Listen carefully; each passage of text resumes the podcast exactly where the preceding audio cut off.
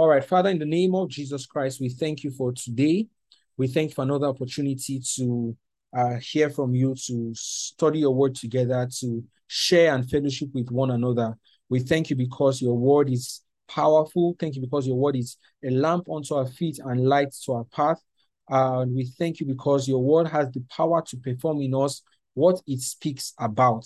And we ask today, Holy Spirit, that you um, teach us yourself. We ask that inspire the truth in our hearts and empower us to walk in the reality of this truth in the name of Jesus Christ. Lord, we ask also for everyone who um, who should be here that hasn't joined in. We ask that you nudge their hearts and prompt them by your Spirit, O Lord, to join us um, in the name of Jesus Christ. Thank you, Father, for answered prayers. In Jesus' name we have prayed. Amen. All right. Amen. Amen.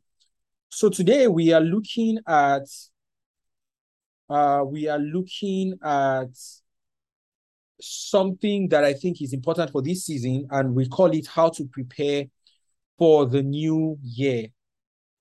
How to prepare for the new year. All right. Um give me a moment. Let me turn off. There's something making noise in the background. Just a minute.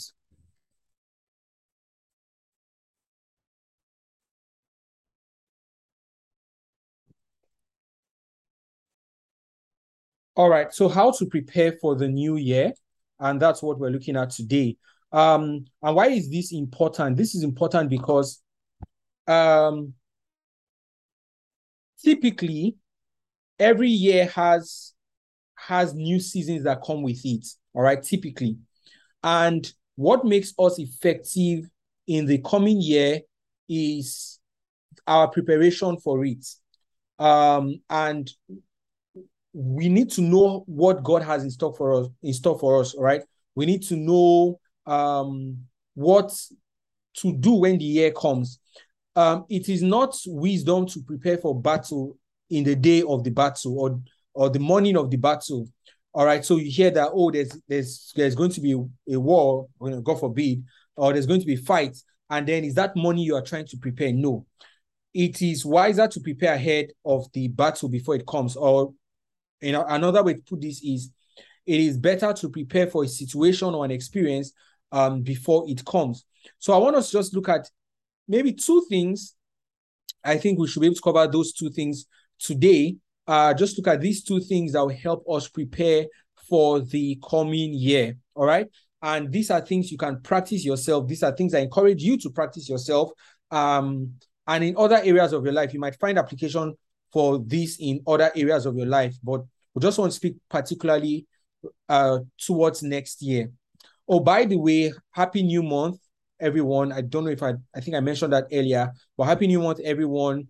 Um, and a big shout out to Mrs. Agape who led last week's by uh, prayer prayer meeting, right? Um, I followed a, a bit. I, I couldn't be around fully for some reasons uh, were unavoidable. All right. So today, like I said, we're, we're looking at preparing for the new year. First of all, um, and, and I, I'm going to break these down in two two simple things I want to look at today. Number one is number one way you prepare for the new year is receiving the word of God. Receiving the word of God. You know, the Bible says to us that his mercies are new every morning.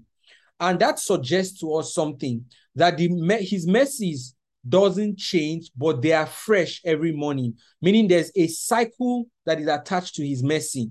And what that tell, tells us, or, or the insight that gives us about God, is that even though God doesn't change, his experience in our life has to be fresh and renewed. Meaning you, you, you will not be able to carry, you might not be able to carry over the experience that God you had with God last season or last week or last month or last two years into the current experience not because God has changed, but because his operations change from time to time. And that's what that scripture gives us uh, an insight into that the mercies of God are new every morning, the operations of God are new every morning. So there's a newness that comes with the operation of God. And what that tells us and what we can do with that, that information is that we can reach out to God for the newness that comes with the season. And so also is his word. His word for us in every season is different, it's new. The word that God spoke to you in the last season may not be the same word he wants you to run by in this season. The instruction he gave you last season may not be the same instruction he wants you to operate with in this season. All right. So his word is also new. And as seasons come, uh, we need to uh, receive the word of God for us in that season so that we can be effective in the season that we are in or the season that we're going into. So the first thing we do to prepare for the for the new year is to receive the word of God. Now, this may not sound new, and for many of us, this doesn't sound new. And um, the purpose of today's uh, teaching is really is to stir up in us a hunger and a desire for God's word. Or one of the purposes of today's meeting is to do that. All right, is to ignite in us um, the hunger, a hunger for God's word. And I want to, I want to instigate you to hunger, if, if I could put it that way. All right. So first, so some of the things you are here may not be new, but what I want to stir you up so that you are hungry for what God is saying for the coming year. So the first thing we do to prepare for for the new year is to receive the word of God. All right, today is uh, the 6th of December. and the December is going to end in less than four weeks. All right, the, this year is going to be all over. I want you to desire to know what God is saying for the for the for the coming year. Genesis, sorry, not Genesis, John chapter 1, verse 1 to 3. The book of John, uh, chapter 1, the Gospel of John, chapter 1, verse 1 to verse 3. John chapter 1, verse 1 says, In the beginning was the Word, in the beginning was the word. And this is a very powerful phrase because everything that has a beginning must begin with the word. And look at what it says. It says, In the beginning was the word, and the word was with God, and the word was God. The same was in the beginning with God. All things were made by him, and without him was not anything made that was made. Let, let me unpack these verses a little bit. From the from the start, it says, "In the beginning was the Word." That means everything that goes on record to have ever begun, the initial point or the starting point for it was the Word of God. Anything that you ever see that God counts it to be to be in existence must begin with the word of God. And you know what this tells us is that there are many things that people are doing that God, heaven does not even recognize. And the reason why heaven doesn't recognize it is because it doesn't have the backing of the word. It doesn't have a word that began it. The only things that heaven recognize are the things that begin with the word. That's why the Bible says, in the beginning was the word. And it's the same thing too. If you're going to have a 2023 that is going to be recognized by heaven or is going to have heaven's backing, then it must be a year that begins with the word of God. Because in the beginning was the word. From heaven's perspective, anything that starts must start with the word of God. Anything that starts, and I repeat it again, absolutely anything that starts must start with the word of God from heaven's perspective. Perspective. Is it your marriage? It must start from the word of God. Is it your business? Is it your finances? Is it your new year? Is it your family? Whatever it is, heaven, heaven's idea of a beginning is the beginning that begins with the word of God. So in the beginning was the word. And sadly, there are a lot of people who are who are who are neck deep in things that heaven doesn't recognize. Somebody, for instance, uh, gets a very great paying job, and the person has been working there for 10 years, and then one day, I mean, they expect that heaven recognizes this their job, and they, they believe that, oh, God should support them. And let's say there's chaos in the job, and they go to God and say, Oh God, save me, deliver me from this chaos that is going on. And then God comes and tells them that you are in a job that I don't even know. I do, and you know, maybe the person prays and says, But God, you gave me this job. And God says, Eh, I gave you the job. I didn't know about that. The reason is because it didn't start with the word. The beginning of everything, and let me say it again, please, is the word of God. don't go into things, don't start things, don't start businesses or don't start relationships or don't start any venture that God has not started. And the way God starts a matter is by releasing his word concerning it. And that's why the Bible says in Genesis chapter 1 that in the beginning, God created heavens and the earth. And what do we see next was that God spoke. The way he created was that he spoke. He spoke. Everything starts from the word of God. So for to prepare for the coming year, the first thing you must do is to find out God's word for that coming year. I know this may not sound new, and I know it sounds um, it may be something you might, might have heard. But again, like I said, I want to instigate you and stir you up to desire the word of God earnestly. Because the coming year is going to be really challenging if you do not have the word of God. In fact, the Bible says that gross darkness covers the earth. And I can assure you, there's gross darkness waiting in next year. Our guarantee to shine as light is that we have received the word of God, which is light unto us. All right. So the beginning was the word. We're reading from John chapter 1, verse 1. In the beginning was, and, and I, this just it keeps it keeps tugging at my heart. Please, so forgive me if I keep repeating it over and over. That the beginning of everything is the word of God. And as long as the word of God begins a matter, it is only the word of God that can stop it. So if God gave you a word concerning your family, for instance, or God gave you a word concerning that job, it is only the word of God that can put an end to what the word started. It is not a human scheming, it is not the environment, it is not anything on the outside. It is only the word of God that can stop what the word of God started. And that's why the Bible says, Jesus Christ himself says, heaven and earth may, may pass away, but not a jot of this word will go without fulfillment. And let this be an encouragement to someone, even as we are ending the year. Is there something that God has spoken to you about from the beginning of this year that hasn't yet materialized? I'm telling you that as long as God said it, as long as God began it, then he will perfect it. Hallelujah. Because the Bible says he's able to perfect that which he started. All right. So let that be an encouragement to someone. So in the beginning was the word, and the word was with God, and the word was God. Verse 2 says, the same was in the beginning with God. What this tells us is that once you get the word of God, then you have gotten God in that matter.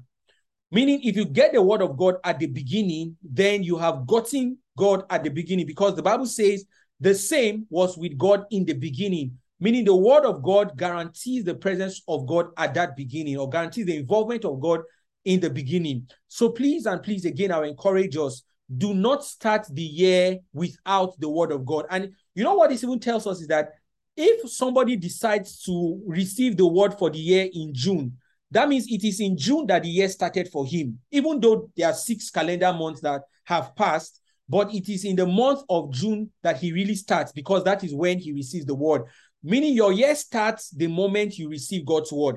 And what this also means is if you have received the word of God today, being 6th of December, that means your year has started already. And I believe for many of us, this is even the case that we have already received God's word for next year and we've started engaging and running with it. So your year has already already begun.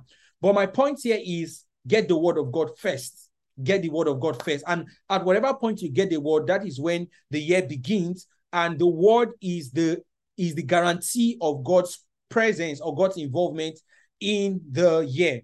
Okay. Now, verse 3 says, All things were made by him, and without him was not anything made that was made. Again, just reiterating the fact that creation begins by the word. So if you have not received the year, received the word, sorry, even if we enter into the year chronologically, your, your year has not been created because it is the word that creates. And um, if you haven't received the word, then your year hasn't been created for you, even if chronologically we have stepped into it. Does this make sense? Um, so the word of God, the word of God. And I wrote here that the year does your year, now speaking personally for you, your year doesn't start until the word of God comes to you. Your year doesn't start. And sadly, right, there are people who in God's calendar, that year is missing. So, you know, we count maybe 2010, 2011, 2012, 2013. That's the way we number it. But when God go, looks from his perspective and counts the their years, he sees 2010, 2011, 2014, 2015, because in those two years, 2011 and 2012, they did not receive any word from God. All right. They did not receive anything from God. So in God's calendar, that year didn't even exist at all because everything they did, they did it on their own opinion. They did it on their own intelligence. They did it based on what was trending, what was um, common, the peer pressure, and whatever it is. Uh, maybe financial pressure. They did whatever they wanted to do. So from God's calendar, on God's calendar, that year doesn't exist in their life because the, the year never started. The year was never created because they never received God's word for the year. So to avoid us being in that kind of situation, again, I encourage you, let us receive the word of God for the coming year. And this is a personal um, experience, all right? And I know for many of us at churches or, or in other, you know, fellowships or whatever we belong to, we typically have maybe a word that God is saying for the congregation, and that is great. But I'm saying you as a person, go to God and ask God for your own word, the the uh, word that governs your own experiences for the coming year. Ask God for that. All right. So your year doesn't start unless your, the word of God comes to you. Secondly, I said here that for some of us, the coming year is a continuing year. So the ne- next year is a continuing year for some of us.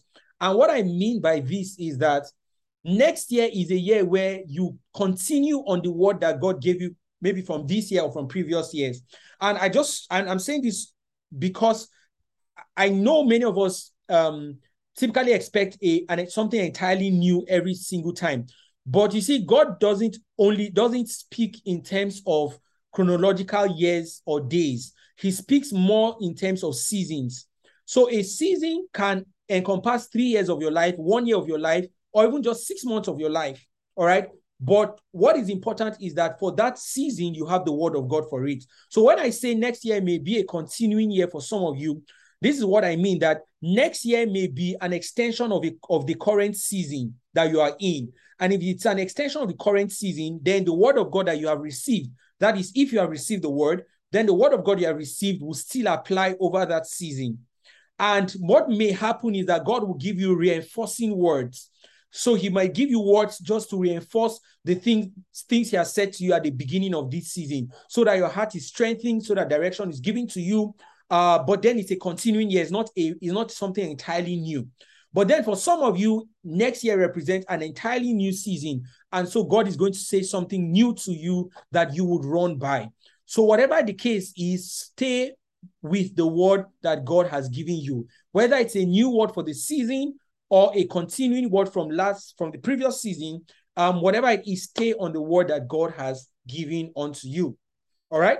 Okay, I hope this is clear enough. So let's proceed still on the word of God, I want to um, stretch this further and explain to us. You know, when I, have been saying receive the word of God to you and and and what is your word, but I want to explain that, and I don't take for granted that we all understand what it is, right? And even if we do, then this take this as a refresher. So there's something called the proceeding word of God. Um, we also call it the rhema of God, meaning the released word or the spoken word of God to a to an individual or a group of people, specifically for a season or concerning a particular matter. Now, look at Matthew chapter 4, verse 4. I feel very fired up in my spirit tonight. Um, and I hope you catch the same fire. But look at Matthew chapter 4, verse 4. This was the temptation of Jesus Christ, and the devil had tempted Jesus Christ to turn stones to bread. And look at what his response was. But he answered and said, It is written. Note that he says, It is written, Man shall not live by bread alone, but by every word that proceeds out of the mouth of God. So Jesus was saying, and, and look at look, just take a note, note, take note of what, what happened here. Jesus Christ himself said, It is written. So he was referencing the what was written or what we refer to now as the entire word of God hmm? or the entire Bible. But then he says, It is written that man shall not live on bread alone, but on every word that proceeds from the mouth of God. So what was written contained what, what proceeds. And man's existence, man's sustenance is not on food alone, is not on anything external or materialistic, but on every word that proceeds from the mouth of God. So we are sustained not by food or by economic indices, we are sustained by what proceeds from the mouth of God. And what this statement means is that if you do not know what proceeds from God's mouth concerning you, your existence is at, is at risk. If you do not know the proceeding word of God for you for next year, your sustenance in next year is at risk. You are hanging on a limbo. You are just like a reed that the wind can blow away. You are like the leaf that is just waiting for a little shaking and then it, it drops from the from the branch. That is the, the, the description of the person who doesn't know the proceeding word from, from God. But once you have the proceeding word, then it doesn't matter what goes on around you. It doesn't matter if there's no food around you or not. The proceeding word can sustain your spirit. All right. It can sustain your existence. And that's what Jesus Christ is saying. So that proceeding word is what I'm talking about. I'm not talking about you owning a Bible or having a, a and a Bible app on your phone. I'm not talking about you knowing so many verses of scripture to quote. That's what I'm talking about. I'm talking about a word that God speaks to you. You know, Bible says um, man doesn't live by bread alone, but by every word that proceeds from the mouth of God. My question to you is Do you know the word that proceeds from the mouth of God to you? Not the word that proceeds from the mouth of God to your friend or to your sister or your brother or your husband or your wife. I'm saying the one that proceeds to you personally. Do you know it? It is that proceeding word that sustains you. And that is what I'm talking about when I talk about receiving the word for the for next year. I'm not saying that you should know all the or you, I'm not talking about knowing many chapters or verses in the Bible. That is good. That's what we refer to generally as the logos, which is the summation of God's thoughts. That is exciting. That's great. But I'm saying that from the scripture, from the summation of God's thoughts, He lifts up a particular thought and directs it to you. You know, it's like a man shooting an arrow to a specific target. The word of God can be sent specifically to you, okay? And it is that word that sustains you. And this is what I'm talking about. That the rhema of God, you receive it into your spirit concerning next year. And it could be a word that says, um, I have given you the for just as an example now, a word that says, I've given you, I've made your feet like the like the hind's feet, and you climb upon your high places. And that word just shines on your heart and it energizes you, and you are able to interpret experiences in the light of that word. You are able to to take actions in the light of that word. That word, when it comes to you, it regulates you. You see, the power of the proceeding word is this that when the word of God comes to you, when that proceeding word comes to you, the impact is not just the excitement you feel in your spirit, but that it creates a system around your operation. And we're going to look at that very soon. I'm just jumping, jumping the gun now. But it creates a system around your operation. It creates a filter for your belief that you look at what is going on around and People are struggling to do things, but you say to yourself, God has made my feet like the hind's feet, and I'll climb upon my high places. And you begin to study and see that the deer or the hind, or as, as the Bible call it, calls it, um, is skillful at climbing mountainous places. So terrains that are difficult for people, you the what the word of God is saying to you from that scripture is that you'll be able to climb upon it easily. That word defines the way you look at circumstances. So when people look at things and say, ah, this is not, it's not possible. And by the way, they may even be believers and they're saying it from a genuine heart. They may come and advise you and say, this thing you are doing, it will not work. But you know you have a word. You have a word in your spirit that empowers you to do what you are doing. That word is what I'm asking you to receive for the next year that proceeding word because it changes the game entirely. If you see people do things that others are struggling to do is because they have received the word that others have not received. So we are at the mercy of the proceeding word in our lives. Do you understand what I'm saying? We are at the mercy of that proceeding word because man does not live by bread alone. No, no, no, no, no, no. If the only thing you live by is the food you eat or the things you consume from the outside, the circumstances, you do your economic calculation and oh, you you you this this is the best decision and you make it based on just on external factors alone then you are not living the way God designed you to live. But because the way God designed you to live is that you don't live by bread alone, you live by the, every word that proceeds from the mouth of God. So my challenge to us and my encouragement to us today is to get that proceeding word.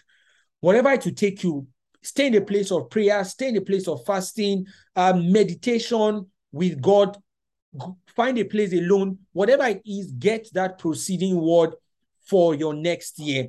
You know, um, over the course of last month and this month, God has just been saying some things to my wife and I, and even revealing those things. And they are really, really just amazing. And He has given us a, a framework to think. You know, there's something that God has said to us concerning next year. And we hear other people talk about it, and it's almost if we, didn't hear the word of God, there's no way with our logical senses we will be proceeding to do it. But we have the word of God, you know, with us. And that's what I'm saying. The word of God, the proceeding word that you have received defies the external logic of, of environment, of economics, of um, society, or whatever it is. It, it empowers you to swim against the tide and still come out successful. All right. So, still on the word of God, I want us to look at something um, um, the impact of, of that. Second Peter chapter 1, verse 19. Second Peter chapter 1, verse 19. Remember, part of what I, I aim to do today is to is to create an appetite in your heart for the word of God, to receive the proceeding word of God. That you will not go into next year and shout Happy New Year because it's just January 1st. That you shout Happy New Year because you know the year will be a happy one. You have received the word of God for that year. Second Peter chapter 1, verse 19. oh, I want to read this from okay, let, let me from from King James Version first. Second Peter chapter 1, verse 19 says, We have also a more sure word of prophecy, whereunto you do well that you take heed as unto a light that shines in a dark place until the day dawn and the day star arise in your heart let me read this scripture from um, two other translations, Amplified, Amplified Bible first, Second Peter 1, verse 19.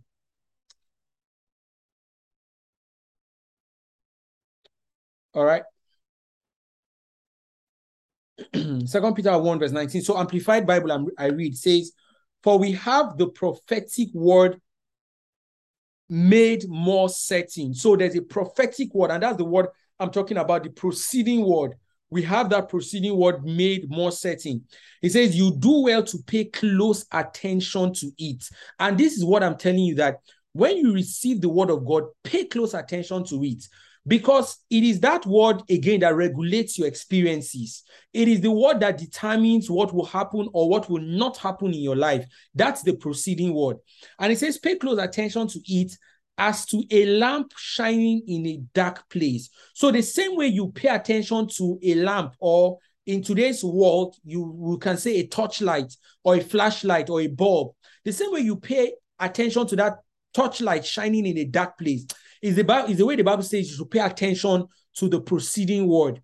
And what that tells us is that again, like I said, there would be darkness. Even in the coming year, there will be darkness. I know we have seen difficult times in this year, but globally, there still will be darkness in the coming year.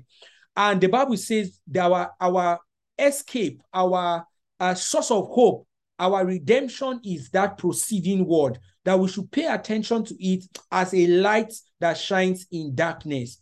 So that's what the proceeding word of God does to you. It illuminates darkness around you, such that we what we experience is Goshen, even what even when the world experiences Egypt. So in Egypt there was darkness all around, but in Goshen there was light. And the, the darkness in Egypt was so thick, it was the kind of darkness that you could feel.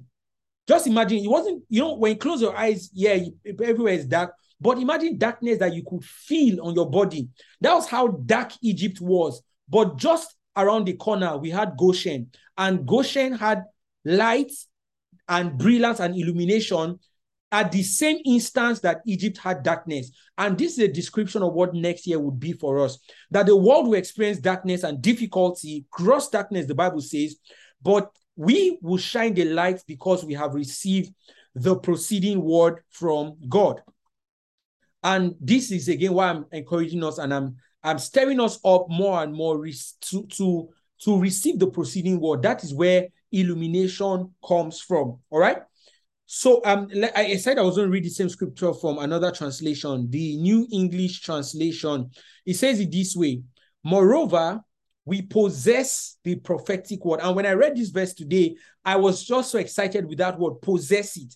Is it the way it came to me was like, I have a pen here. I I am gripping this pen. I am possessing this pen as my possession. All right. So possess the prophetic word. If God says to you, um, if God says to you, I'll give you the riches in secret places, possess it, own it, like to grasp it with your heart and with your life.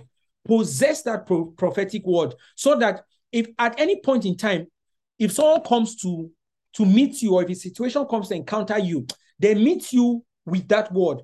You know, if you go to uh let me say, let's say police is police arrested somebody and and let's say there was a riot for instance and then they arrest someone and they take him to to the police station. And they, they, they, their claim or the charge they're bringing against person is that he was in possession of of weapons of illegal weapons. Now part of why they could arrest him was because he was possessing illegal weapons all right?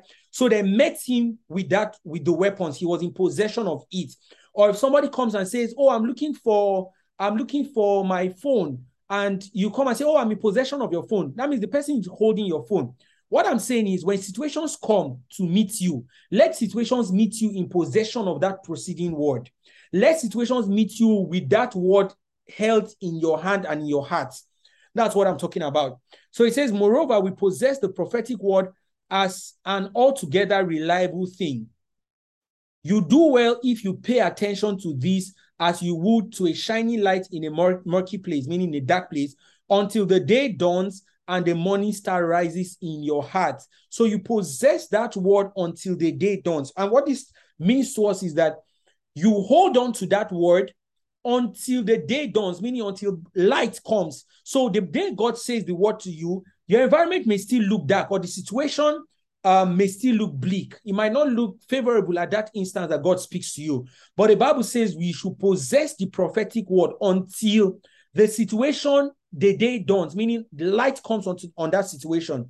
And what that means is you hold on to the word of God, that prophetic word, that proceeding word, you hold on to it until the, your circumstance reflects the proceeding word until it is evident on the outside. That light shines on the outside. So you receive the prophetic word inside of you, but it says hold on to it until the day dawns. The day dawns on the outside, all right? And you take that proceeding word, hold on to it until the day dawns on the outside, and it is evident to everybody that the word of God is true in your life. Okay? Now, still on the word of God, um, and just because this scripture talks about the day dawning and the light shining. I am compelled to read Psalm 119 and just show us something about the word of God. Okay. And this is, this is going to this is going to be very instrumental and instructive to us. So Psalm 119, verse 105. Again, a popular scripture that we uh, every one of us should be familiar with. Psalm 119, Psalm 119, uh, verse 105. This is what the word of God says. It says, Thy word is a lamp unto my feet and a light unto my path. So the word of God is, is lamp unto our feet, illumination, and it is light unto our path. All right. So provides direction and shows us where, where, where we should walk on. But then what does it mean when he says it is a lamp and it is a light? What is the implication of that concerning the word of God? To explain that, go to Psalm, sorry, not Psalms, Proverbs chapter 6, verse 23. I just want to um, expound this uh, scripture when it says the word is a lamp unto our feet and a light unto our path. All right, so Proverbs chapter 6, verse 23. Proverbs chapter 6, verse 23. It reads, For the commandment is a lamp. All right. For the commandment is a lamp, and the law is light and reproofs of instruction are the way of life. Let me read that again. For the commandment is a lamp, and the law is light, and the reproofs of instruction are the way of life. So when the Bible says in Psalms that the, thy word is a lamp unto my feet, so we see two, two um two representations of the word. One, he says it's a lamp, and the second, he says it's a light. But what does that, what do these things mean? Now, in Proverbs 6, verse 20, 23, gives us the, the explanation. It says, For the commandment is a lamp, meaning the lamp is the command, is a commandment. And the Bible says the word of God in, in a context, it serves as a lamp. And remember, the word we are talking about here is that proceeding word. Okay. So it says the word of God is a lamp and it is a light. So how what what was the representation? What does it mean to be a lamp and to a light? And Proverbs tells us, says the commandment is a lamp, meaning that the word of God comes as commandments. And what this means is when the proceeding word comes to you, there's an instruction, a commandment that is encapsulated in the proceeding word. And this is what I want to tell you that when you receive that proceeding word, don't just get excited by it, ask God for the commandments that comes with the proceeding word. So if God, for instance, tells you that this year you multiply your business five times, all right, times five, you you grow five times this year. That's 500% this year. And you're excited and God shows you from scripture the um um the, the scripture that that that confirms and guarantees your growth. And you're really excited, but do not stop there because the commandment is a lamp and the word is a lamp unto our feet. So ask God for what the commandment is in that promise. And you know what happens many times is that God, first of all, comes and gives us a promise because by with a promise, he's able to encourage our hearts. With a promise, he's able to strengthen our, our faith. With a promise, we are very excited. We are, we're full of joy. But that is not where we should stop. The promise always has a commandment attached to it. And this is what Proverbs is saying that the commandment is a lamp. That is a lamp that you would that would shine and show you how the promise will happen. Do you get what I'm saying? So when God gives you a promise, when you receive the proceeding word, don't just stop at being excited. Ask God for the commandment. And if you are diligent to ask God, He would actually show you the commandment for it, the instruction that comes with the promise. Every promise from God carries an instruction with it. Check your script, check the scriptures. Every single promise of God carries an instruction, and it is the instruction that um, guarantees the manifestation of the promise. So when you receive the proceeding word, ask God for what the commandment in that word is. Ask God for what the promise in that word is. So, for instance, God says to you, "I have made your feet like the like the deer's feet. Um, um, you climb upon your high places." Then you're very excited that, oh, things are going, to, are going to be great this year. And then you ask God, okay, God, so what is the commandment? And God tells you, fear not. That's the commandment. And that fear not is because he's going to lead you to do things that you naturally be afraid of. But he then gives a commandment to fear not. Or he comes and gives a commandment and says, um, leave your father's house and your your to and go to a land that will show you and what that means in your own case is probably that you should um take decisions that may not be you you may not be accustomed to or, or whatever it is but there is a commandment to the proceeding word okay so the first thing he says here in verse 23 of proverbs chapter 6 is that for the commandment is a lamp and the second thing he says and the law is a light so remember, the word of God is lamp to our feet and light onto our path. So the commandment we see is the lamp. Now the light is a, is what the Bible says here that um, it calls it the law. So the law is the light. Now, what is a law? A law is a system that governs people's conduct. All right. So, for instance, the laws of Nigeria does not permit me to um, let's say the laws of Nigeria, for instance, doesn't permit me to um to go and take things from my neighbor's house without telling them that would be regarded as theft. Okay. Um, the laws of the land require that I drive on the right side of the road, uh, while the people on coming drive on the opposite side, on the left side. In another country, it's the other way. If you go to England, for instance, they drive on the left and the others, other, other people drive on the right. Okay. So the law is a system that governs the conduct of a people. So when the Bible says the light, the law is the light, what this means is that when the word of God comes to you, it gives you an instruction like we've established. But secondly, it also gives you a, a mode of operation, a modus operandi. It gives you a system of operation, a system of conduct. And this is where many Christians miss it that we get excited when we receive the word of God. Oh, next year will be a year of multiplication. You shall enlarge to the left and to the right, and we're excited. But we do not receive the mode of operation for us. And so God might come to you and say, you know what, next year, don't um don't go out too much. For instance, that might just be the mode of operation God gives you. That don't go out every maybe you are a person that just loves going out every weekend. You love hanging out with friends, you love, you know, meeting people, visiting people every weekend. And then God comes and says, you know what, for, for this promise to manifest, next year, don't go out every weekend. Reduce your going out outgoing by 80%. And that is a mode of operation God is giving to you now. You might not like it, you might not be used to it, but that is the mode of operation that will guarantee the fulfillment of the promise, just like the covenant, like just like the commandments.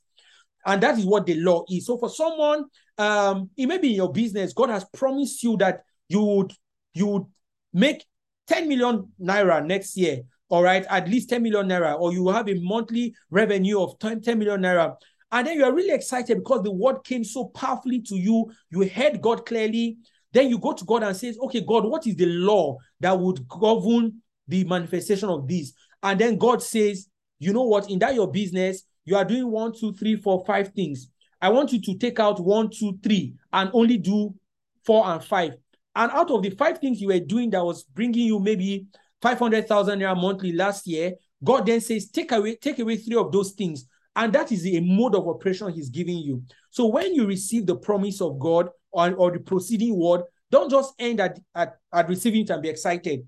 Ask God for the commandment and ask God for the law, the operation that would govern it. Maybe God will come to you and say, every month, give eh, this amount of money to so so so person, or give it to a ministry, or help your neighbor, or help a friend, or whatever it is.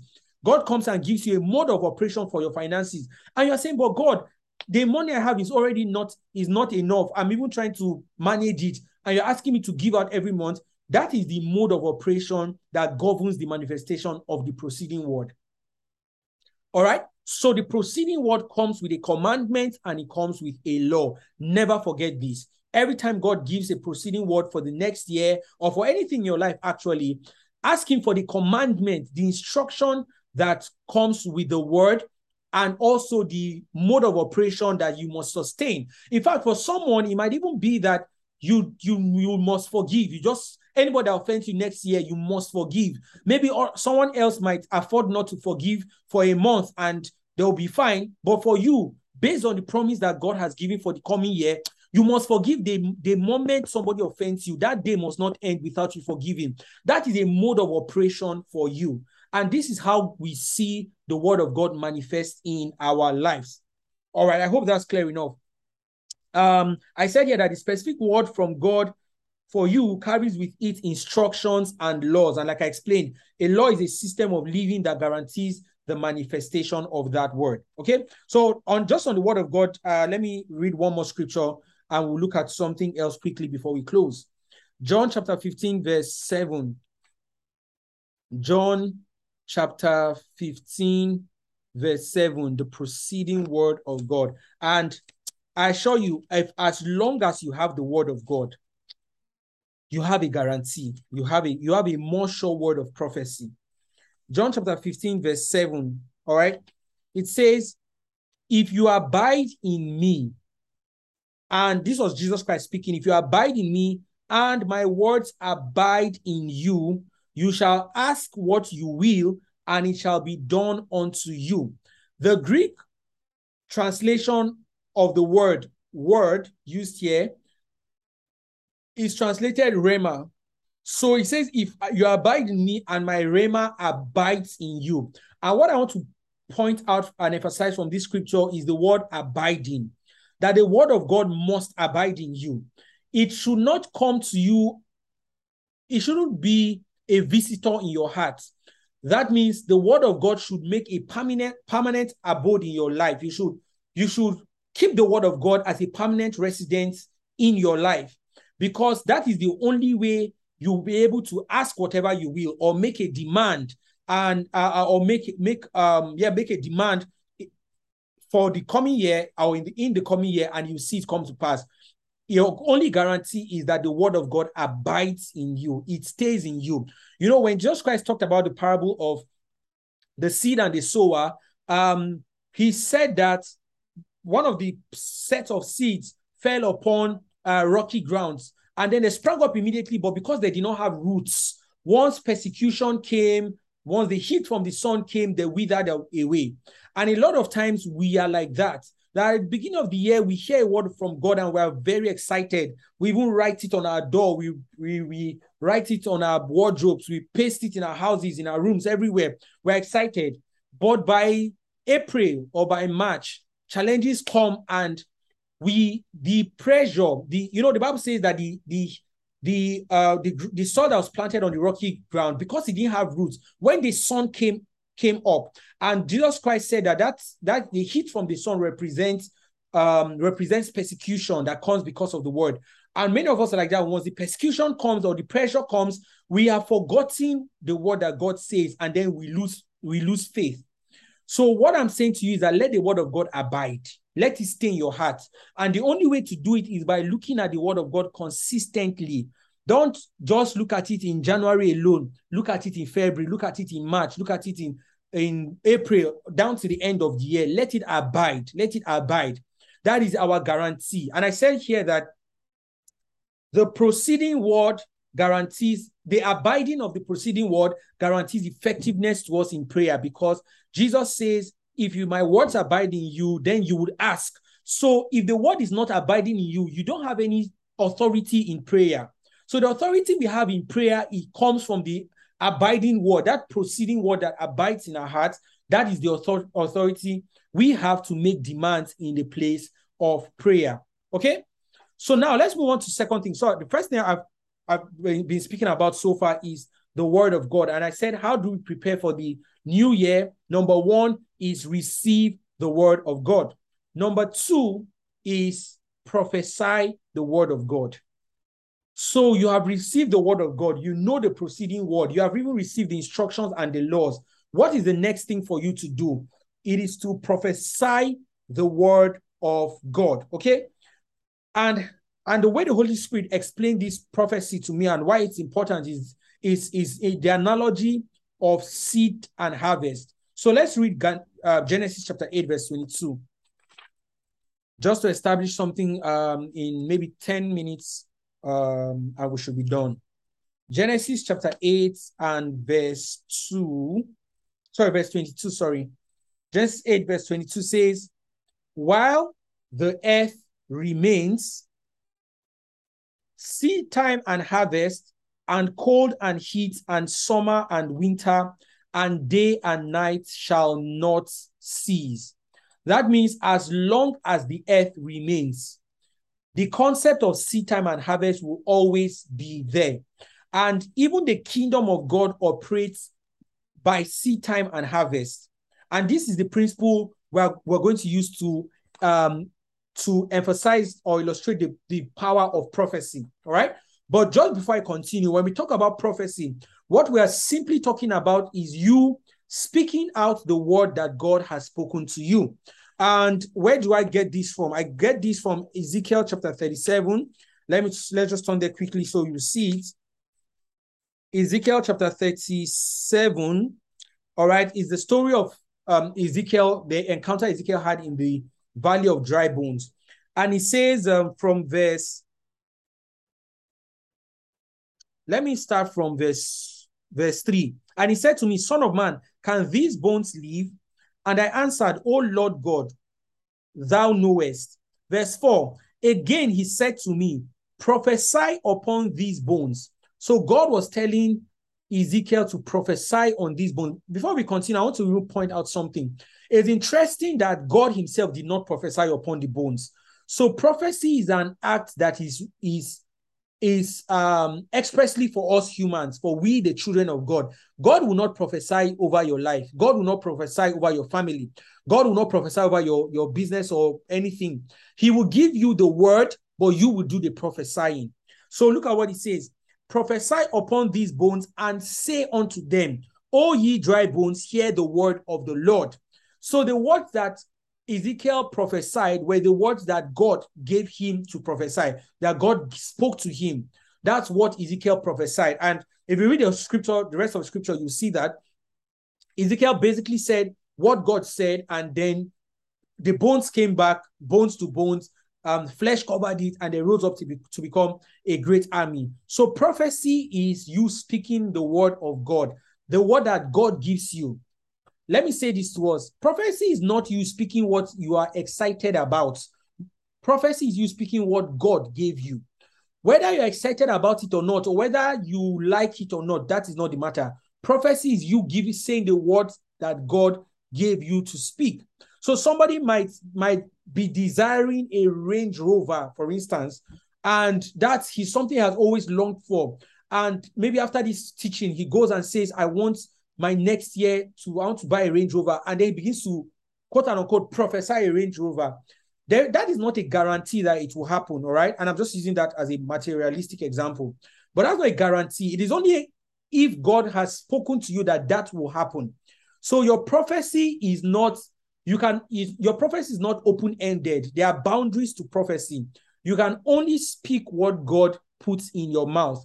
And so when God gives you the proceeding word, it is that proceeding word that you speak out. All right? So that's what I mean by prophecy. So look at Mark, Mark chapter 4, verse 26, and look at the illustration of the kingdom of God. And if you can understand this concept, you would you would save yourself a lot of stress. Because when we prophesy, what we're doing is that we're releasing the word that God has released into us, we're now releasing it upon the earth. All right. So before we, we read the scripture, let me explain this again. God has spoken the word to us, the proceeding word has come to us. Now, what we do is that we take that proceeding word because it is planted now in our hearts, but we need to plant it on the earth for it to manifest. So we take that proceeding word and speak it out and prophesy it over situations, over the year, over our experiences. And that is what guarantees the external manifestation. So we take the seed that is planted in our hearts and then we plant it on the earth so that it can grow. All right. So Mark chapter 4, verse 26. Look at what the Bible says. Mark chapter 4, verse 26 to 29. All right, it says, So is the kingdom of God, as if a man should cast seed into the ground and should sleep and rise night and day, and the, the seed should spring and grow up, he knoweth not how. For the earth bringeth forth of herself first the blade, then the ear, after that the full corn in the ear. But when the fruit is brought forth, immediately he put it in the sickle because the harvest is come. And this is very, very powerful understanding of how the kingdom of God works. It first says that the kingdom of God is like as if a man should cast seed on the ground. So the, a, a farmer, for instance, goes and plants um, his seed in the ground and he goes to sleep. The Bible says he, he rises night and day and doesn't know how, but the spring, the, the, the seed springs up and grows. So this is what I'm saying, that now you have received the proceeding word from God. That same word you have received, it may it typically looks very ambitious. Most times when God speaks to us, it looks impossible. And you don't even know how. Just like this, the way um, Mary told the angel, How would these things be? Seeing I'm just a virgin. And the angel says, Don't worry, the, the power of the Most High will overshadow you. All right. So, in the same way, when God speaks to us, we're wondering, How will this come? What will happen? That is not your responsibility. You are not to worry how it will manifest. Your responsibility is just to speak the word the same way it came to you. Just imagine Ezekiel in that valley of dry bones. Ezekiel talking to bones, it looks very absurd. How will those bones come together? It didn't make sense logically. But Ezekiel said exactly what God said to him, and then a miracle began to happen. So your responsibility is not to make the word come to pass. Your responsibility is to plant the word of God as a seed in the earth. And then the Bible says the earth by its own self will begin to yield the results. So when God speaks the proceeding word to you, what you do is you begin to declare it out. You speak it. That's prophecy.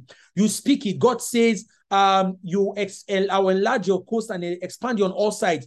and he says maybe he gives you a context of enlargement that you're going to enlarge by times 10 you you don't know how it's going to happen you begin to speak that word this year god says i will enlarge by times 10 i am 10 times bigger this year. There's enlargement on every side. I move from from a hundred to a million from a million to 10 million from 10 million to 100 million. You are speaking the word of god. You still do not know how it will happen. But that is your responsibility. Just speak the word. God's responsibility is to make it happen. You do your part and God will do his part. And look at what he says in verse 27. He says, and he should sleep, right? He should sleep and rise night and day, and the seed should spring and grow up. He knoweth not how. So when God gives you a proceeding word, you don't even know how it will come to pass. And let me give you an an uh, and you know what we call expo in exam. Let me give you a, a hint. If God speaks a word to you and you think you know how it's come to pass, I assure you 99.9% of the times it will not come the way you think it will come. Every time God speaks a word to you, you usually will not know how it will come to pass, and that is absolutely fine. And God does it that way so that your trust can be in Him and Him, Him alone. So when God speaks to you, the Bible says the farmer rises and, and rises, sleeps and wakes up, and the, the crops, the crops spring up and he doesn't know how. He doesn't know the mechanics of, of the crop growing up. That is the way the word of God works in our lives. That you speak the word of God, you release the word of God. God has given you a proceeding word, you release it upon the earth. You don't know how it will happen. There are things that happened in this year that at the beginning of the year, there was no way I knew it would happen at all. But God made it happen. And I'm saying that there are things God has planned for you next year that your little brain cannot even calculate how it will happen. And that's not your, responsibility. Your responsibility is just to speak out the word that God has given to you. So plant the word upon the earth. And look at what verse 28 says. It tells us how it happens or what what what the the science behind it. It says we're reading from Mark chapter 4 now in verse 28. Verse 28 says for the earth brings forth fruit of herself that means by its own self, the earth brings up fruit. Let me tell you what happens. When you speak the word of God into the earth, you sow the seed of God's word into next year. For instance, you declare you're declaring over next year, according to what God has shown you, that next year will be a year of favor, a year of open doors. You walk into high places. You you you go to places that um that you sit among kings. You go to places where you only the favor of God can bring you. You are just saying all those things and you are sowing the seeds of those things into the year 2023, what will happen is that the earth by itself will take your words and create and ensure they manifest as fruits. Okay, so you have spoken in 2023. 2023 will take the words you have spoken and would ensure that you meet somebody that introduces you to somebody that makes sure you now sit among kings or that makes sure you are you have access to places that naturally you would not have had access to. That is the word of God. That's how the word of God works. Your own responsibility is not to figure out how it will happen. Leave it. Your own responsibility is to speak the word of God and sow it upon the earth. Because the earth can only produce the seed that was planted in it. So if the only thing you do is to get excited by the proceeding word and you relax, the earth doesn't have anything, anything to, to work with. You are excited, you have received the word, and that is great. But the earth has not yet received the word. The earth receives the word from your lips. It is with your mouth that you sow the seed of God's word upon the earth. And once the earth receives that seed, then it can begin to work and produce the fruits. But when, if you stop at only receiving it into your heart, that's exciting. You are full of revelation, but that will not guarantee your manifestation. Manifestation comes when you release God's word upon the earth, you sow it upon the earth as seeds, and then it begins to yield tremendous harvest. Okay. So I said here that the earth only produces what has been planted into it. All right, what has been planted into it. And I want to show you something here in Second Corinthians chapter 9, verse 10. And we'll wrap up uh, from this, on this note rather. Second Corinthians chapter 9 and verse 10.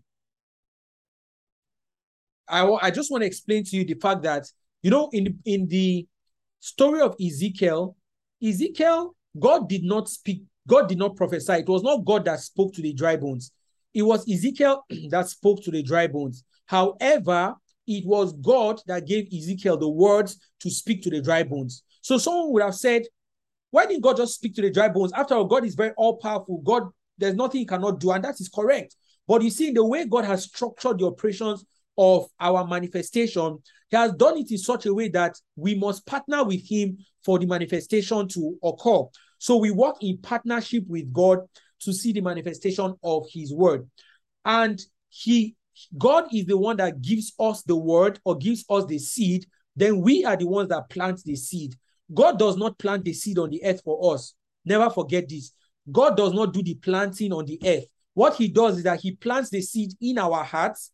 Then we take the seed that he has planted and now plant it on the earth. So, number one, two things I want to point out from this illustration is that you can only plant a seed on the earth that has already been planted in your hearts. You cannot plant on the earth what God has not planted in your heart. If God plants in the heart of your brother a word, for instance, you cannot take that word and say automatically plant it in my own life. No. The only seed you can plant is the seed that God has planted in you. All right. Secondly, if God plants the seed in you, you must extend that seed and plant it upon the earth. You must not stop at the seed being planted in you alone. All right. You must go further and plant the seed upon the earth. And like I said, the way we plant the seed upon the earth is by the words of, our, of prophecy, our declaration, speaking out and saying the things that God has said to uh, concerning us. Um, Second Corinthians chapter 9, verse, verse 10. I wanted to read that for us. Second Corinthians chapter 9, verse 10. I want to read this from um from the English Revised Version. It says this God is the one who gives seed to those who plant. And this is what I'm saying to us that for you to plant a seed, it is God that has to give you the seed, and that seed is the proceeding word. But so God is the one that gives the seed to those who plant. And then he says, and he gives bread for food and God will give you spiritual seed. So that spiritual seed is the word, proceeding word that comes to you. And please understand this that your next year is hinged on the proceeding word that comes from comes from God. And it is God that gives that spiritual seed. He says, and God will give you spiritual seed. So God is not planting the seed on the earth. Never forget that. It is you that is planting the seed. However, God is giving you the seed to plant. God will give you spiritual seed and make that seed grow, and He will produce a great harvest from your goodness. So God will give you the seed, and you plant the seed, but then it is God that will make it grow. And how do I know it is God that will make it grow? Paul says that in First Corinthians, he says, Paul planted, Apollos watered, but it is God that made it grow. It is God that brought about the increase. And that's the responsibility of God. So yours is just to plant, God will make the increase. Yours is to speak over the year 2023, God will cause the manifestation. Yours is to receive the word and speak it over your family, speak it over your life, speak it over your health, speak it over your business and everything that concerns you for next year, and God will make that seed grow. But God cannot make a seed grow that was not planted. So you must plant, you must prophesy. Don't just say, oh, next year is going to be good. Hallelujah. Mm-mm. Find the word that God has spoken to you. Speak it over next year. And I'm saying this even to myself. This is what I, I intend to do. This is what I will do. Because I have seen the manifestations of God so many times um, um, through this principle. I remember just today, in fact, when I was preparing for today's Bible study, I stumbled across, across Psalm 18. And God gave me Psalm 18 maybe in 2000 and um, 2018 and 2019, and that was a, a, a, a chapter that God really spoke to me from. And I remember I, I phrased my prophecy around that scripture. And today I am experiencing the my, I am still experiencing the manifestation of the seeds that I planted 2018, 2019. And I'm saying to you that if you can plant the seed of God's word, your year 2023 is settled. So receive the proceeding word of God and plant that word into your coming year, and you will see tremendous harvest. Hallelujah. All right. I hope uh, this was helpful to us. preparing for next year and planning for the year. Um, before we pray, let me see. Do we have any questions, or do we have any um any light bulb moment, something that you know struck you from today's conversation? Conversation, sorry. Um, anything like that? You have any question you want to ask? Please feel free. Or do you want to share with us something that you learned today that you want to really, really practice? Maybe it was a healthy reminder, or it was something you learned new, entirely new today. Please go ahead and um, share with us. Okay. Good evening, everyone. Hi, good evening, Shama. Um, um, so if you want to ask a question, um, thank you for the wonderful message on on reminiscing on God's word and speaking God's word over our year. But then, so I don't, I know, but then how do we like get that word? Like practical steps. Aside, okay, because you know most people just pray, and then you know at times once um challenges come, you speak the word, but then you know because we already know some scriptures now, it just jumps in your mind and you say speak it over the situation. But then how do you know the exact word for the year that God wants us to speak? Mm. Okay, good. So um I'll answer it in in with three three points. All right. Point number one, and this is a very good question. How to know the word, right? Very good question. So I'll answer it with three points. Number one is that the prerequisite for receiving the word of God, number first and foremost, is that you are a student of the Bible, that you read the Bible, you you study the word of God for yourself as a daily practice. All right. So that is the first prerequisite. Um, it is only very few instances, and again, very, very few instances that God will speak to you from a scripture you have never read before. I've experienced it, but if I would give it a percentage out of my entire experiences, it probably accounts for only 0.8%, 0.8% of my total experiences of God speaking to me from His Word. So, a prerequisite is that you are first and foremost a student of God's Word. All right. So, you read the Bible on a daily as your normal life, not because you are looking for the rhema, no, but that's your, excuse me, as a healthy spiritual practice. Give me one minute, please. All right. So as a healthy spiritual practice, that is your your norm. Number two is that once you've you've met that first, first criteria, second thing you, you can do and you should do is spend long times praying in the spirit. Spend um a, enough time praying the spirit. It, not I don't and I and I not don't just mean in one day alone, but over a period, let's say over a month, you just dedicate extra hours praying in the spirit.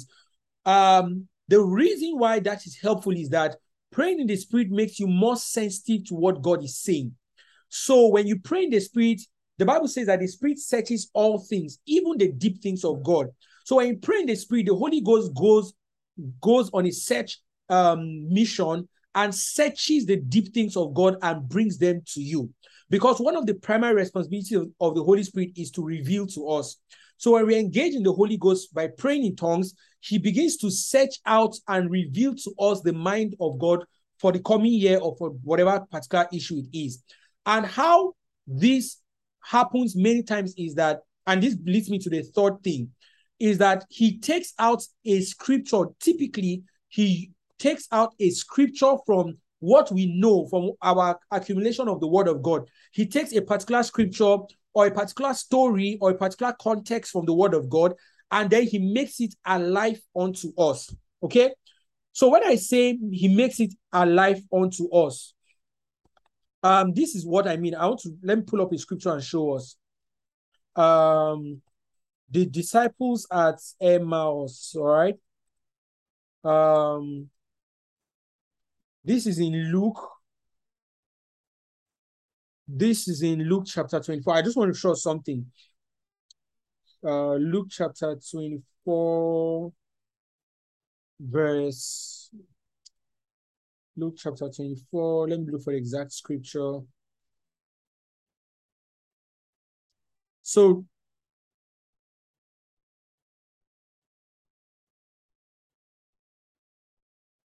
okay, good. Luke chapter 24, verse 32, right?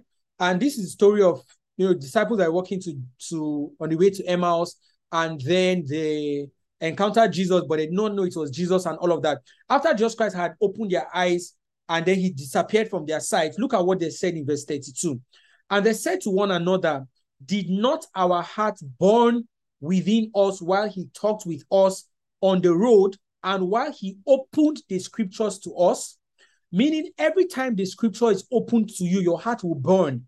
And what that means is that if your heart will be would be would be glued to a particular scripture or when the, when that word comes to you how you know that that is what god is saying to you is that that particular scripture or text or whatever it is however it comes will come up alive in your heart. It will be so alive in your heart more than every other thing that you know at that point in time. So that is one of the ways you know that this is what god is speaking to you uh, for that particular matter or for the next year or whatever it is you're praying about all right. Was that helpful? Yes, it did. Thank you so much. All right. You're welcome. Okay. Um, anyone else with any question? I haven't seen a comment. What's something you learned today? Please type it in the um in the comment section before we go quickly. Type in the comment section one thing you've learned today. Let's say a word of prayer while we're doing that. Father, in the name of Jesus Christ, we thank you for today. We thank you for a word that has come to us. We thank you for the wisdom that you have, you have released upon us via your word. We ask, oh Lord, that you help us to be discerning enough to receive the proceeding word and also to be disciplined enough to speak it out. That as we receive the proceeding word, we receive the commands and receive the laws, and then we, we speak out, we prophesy your word and plant it up as seeds upon the earth so that we can reap the harvest in due time. In the name of Jesus Christ. Thank you, everlasting Father, for in Jesus' name we have prayed. Amen. Amen, amen, amen. All right.